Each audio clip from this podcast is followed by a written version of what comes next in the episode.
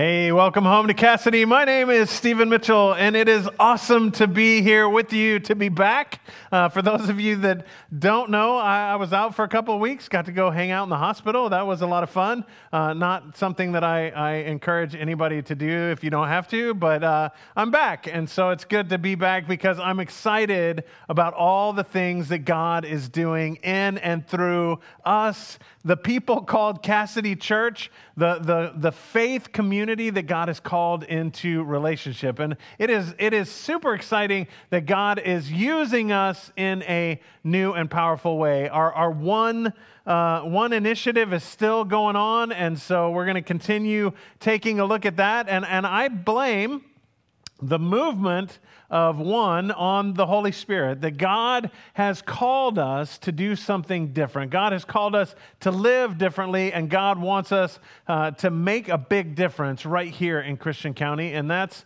what one is all about. And so if you walk out the, the sanctuary doors and you see the lights on the wall, uh, that's what it is all about. It's our scoreboard to see just how we're doing with making disciples, with growing in relationship with God, with baptizing new people into the faith, and, and having new life, people's lives transformed.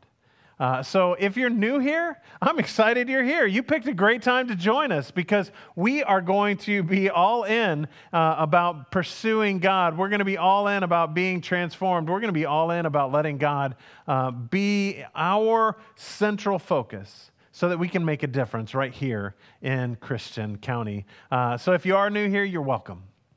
We're excited that you are here, uh, and, and we're excited that you have chosen to spend a bit of your day with us. We know that uh, we're not perfect, but we know the one who is, and that's Jesus. And so we want to grow in relationship with you and in relationship with God so that we can be the people that God wants us to be. Uh, I wanted to start out by saying, excuse me, Happy Mother's Day. Uh, it's great uh, to be able to celebrate our moms today. Moms are so important. Moms and mother figures are so special in our lives. And it doesn't have to be uh, your birth mother, but a mother figure uh, or a mom. And, and, they do so much for us. They do so much for us to help us to, to, to experience life in a better way. They help, help us when we're down, they guide us, they care for us. Uh, sometimes, sometimes they even go out on a limb for us when nobody else, when it doesn't make any sense and nobody else will. My wife, Amy, uh, while we were still dating, her son had started a junk business. Here's how the junk business unfolded he bought a trailer and he had a truck. Uh, and it was a, a, small truck, but he was able to go and grab junk from people's houses that they didn't want uh, on that trailer. And, and so uh, he came one day and he was like, Mom, look, here's the problem. I've got this trailer, but I can't carry very much on it because it, it's, it outweighs the capacity of my truck. I need a bigger truck. Now, this is a 17 year old young man who is highly motivated. I'll give him that. But most people are going to look at this and say, Yeah, I don't, I don't think that's a great idea. I'm not going to buy you a really nice powerful truck for this junk business that you've just started. Um, but Amy, mom, said, You know what? I believe in you. You know what? I have faith in you. You know what? I trust that you will take care of this and that you will make a difference because of it. And, and this is what mothers do they, they lean in and help us to get through. And we've all experienced, most of us have experienced someone who has stepped in on our account. And many of us, it's been moms or mother figures, women who have leaned into our lives to make a difference, to help us, to encourage us, to inspire us, to make a difference. And, and, and they also are the same ones that will walk beside us even when, even when things aren't going the way that we want them to even when we're going in the opposite direction, and mom is the one that's following us and saying, No, no, you need to turn around. You're going the wrong way, right? Uh, and, and so, my thought this morning is wouldn't it be strange if we just relegated the role of moms to a moral compass? Moms exist and mother figures exist only to tell us how we should behave. You know, we shouldn't lie, we shouldn't cheat, we shouldn't steal. All the things that moms have told us from the beginning, but that's all they did. You know, just help me behave and leave me alone. I know there are probably some teens uh, that would embrace this wholeheartedly. Just tell me what you want from me and then get away from, and let me do my own thing. Um, but what's re- in reality, being a good mom or mother figure is far more than just moral guidance. It's not just teaching you how to behave, it's teaching you how to live. That's what moms and mother figures do. And, and, and the reason that I start with all of this is because I think far too frequently, far too frequently, we do the same thing to God through the Holy Spirit. We, we imagine the Holy Spirit is just there for moral guide. Many times we relegate the role of the Holy Spirit to internal moral guide, like a compass that tells us how we should behave. That that's the role of God in the Holy Spirit. Um, and, and it's so hard because when we start talking about the Holy Spirit, it, it can be confusing. Uh, last week, Pastor Suzanne did a great job uh, of, of trying to work into it. And, and, and it, when I say trying to, I, I don't mean that she failed in what she was attempting to do. I mean, it's impossible for us to talk about the Holy Spirit without at least broaching the topic of the Trinity. And when we talk about the Trinity, it gets really crazy because you have 100% Father, 100% Son, 100% Holy Spirit, but they're all one God. And that's 300% that makes only 100%. And it doesn't make sense to our minds. Uh, and and we, we can look at the Holy Spirit and say, you know, it's just an aspect of God. That the Holy Spirit um, is an aspect of what God wants us to do, that, that God sends us the Holy Spirit. But the truth is far more than that. The truth is that the Holy Spirit is God. And like Pastor Suzanne said, in the beginning, God was there in the Holy Spirit, hovering over the waters. In, in, in, all life, God is there. But through Jesus, everything is changed.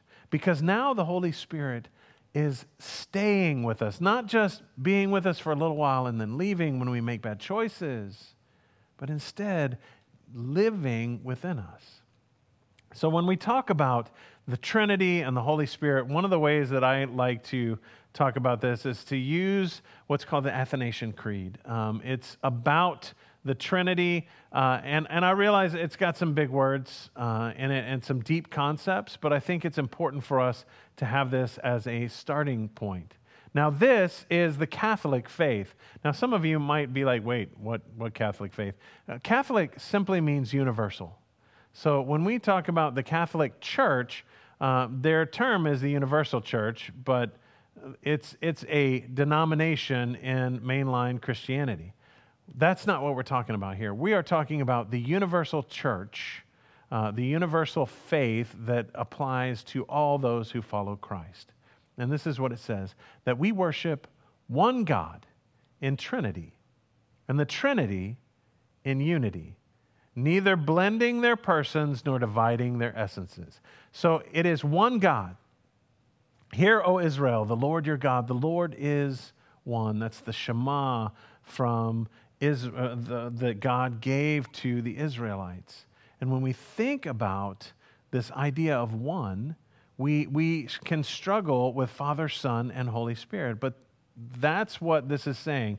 It's neither blending their persons and not, not all of them are the same, uh, and it's not dividing their essences, that, that they all play a specific role. It continues For the person of the Father is a distinct person, the person of the Son is another, and that of the Holy Spirit still another. But the divinity of the Father, Son, and Holy Spirit is one. Their glory equal their majesty co eternal. This means that God is God in the Father. God is God in the Son. God is God in the Holy Spirit. And it's not just a part of God, it is the fullness of God in the person that we're dealing with. And, and I know this, this gets uh, can get really confusing. And again, it's, it's confusing because it's confusing. It's impossible for us to truly understand. And I am a firm believer that when I stand before Jesus and, and he looks at me and he knows that I've tried really hard to explain what the, the Holy Spirit is and how, how all of this works, he's just going to ruffle my full head of heavenly hair and be like, You're so cute, but you were so wrong. Um, the Holy Spirit, though, is the person of God that lives and moves within us. That's God Himself, not a piece of God, but God Himself that lives and move, moves within us. And, and we, can, we can sit back and we can say, okay, so God living within us, but what, what does that do for us? What does the presence of the Holy Spirit do? One is it does help us to be more morally aligned to God. Uh, that still small voice when you come into faith saying, I don't think you should do that. The conscience gets so loud because I believe the conscience is God using the Holy Spirit to communicate with us. Uh, that's one aspect, but there are so many more. We can't just leave it there because there's so many more. In Second Corinthians, Paul says this For the Lord is the Spirit, and whenever, wherever the Spirit of the Lord is, there is freedom. The Holy Spirit gives us freedom. Now, when we're talking about this, it's not freedom from, you know, debt bondage. It's not freedom from, uh, you know, incarceration if you've been arrested for something. It's freedom in the Spirit that we have been given new life in Jesus Christ and we are set free from things that are far greater than worldly problems. It's sin and death itself that we have been set free from. And when we think about what the Holy Spirit offers, it's so much more than just a little bit of guidance. We're given freedom, we're given new life. The new birth comes about because of the Holy Spirit. In Romans, Paul says this I pray that God, the source of hope, will fill you completely with joy and peace because you trust in Him. Then you will overflow with confident hope through the power of the Holy Spirit. The Holy Spirit brings you, catch it, three things in this one section. It's the source of hope hope in God, hope in a new relationship with God, hope in restoration and life. And that fills us completely with joy and peace. The presence of God in us can bring us joy and peace. We have freedom in Christ. We have joy and peace in hope that we have. The Holy Spirit is what moves us to be more like Jesus, to live more like Jesus, to love more like Jesus, to experience the world more like Jesus, and to see God's people more like Jesus. The Holy Spirit isn't, isn't something that just comes every once in a while either. That, that was the Old Testament. And with Jesus' life, death, and resurrection, something changed fundamentally. And, and it says this in 1 Corinthians Don't you realize that your body is the temple of the Holy Spirit who lives in you and was given to you by God? You do not belong to yourself. Now, I'm going to pause there. It keeps going. We're going we're going to catch up. But I, I want you to hear and, and, and realize what this is saying. So remember, at the time of Jesus, there was a temple, a physical temple. And inside that temple was the Holy of Holies. And the Jews believed that the Spirit of God, God's Holy Spirit, dwelled in the Holy of Holies. And that when Jesus died and that the, uh, the curtain was torn from the top to the bottom, that's a sign for us that no longer is God staying only in that temple, but instead, the new temple is in each and every one of us who follow Jesus. That we now are the temple of the Holy Spirit who lives in you and was given to you by God. You do not belong to yourselves, for you were for God bought you with a high price. So you must honor God with your body. the Holy Spirit takes residence in us, not just so we can be morally better, but so that we can live fully into the hope and the promise that God has for us, so that we can closely resemble Jesus Christ to the world outside, that we can live filled with love, even when we're hurt by people, that we can live filled with grace, even when the world turns its back on us, that we can make a difference because the Holy Spirit is dwelling within us. This is the gift of the Holy Spirit, the life that we are called into the Holy Spirit. There are so many things that the Spirit does, not just telling us how to behave. And one of the other gifts is that the Spirit will actually be your voice when you need it. But when you are arrested and stand trial, don't worry in advance about what to say. Just say what God tells you at the time. For it is not you who will be speaking, but the Holy Spirit. I don't know if you've ever had an experience uh, where you had a conversation with somebody and you were like, I, I, I don't know where those words came from. I don't know where that comfort came from. I don't know why that conversation took such a drastic turn. The Holy Spirit is your voice when you have no words and when the words of God are the only words that will suffice. The Holy Spirit is so much more than we give it credit for. The Holy Spirit is so much more than we have imagined.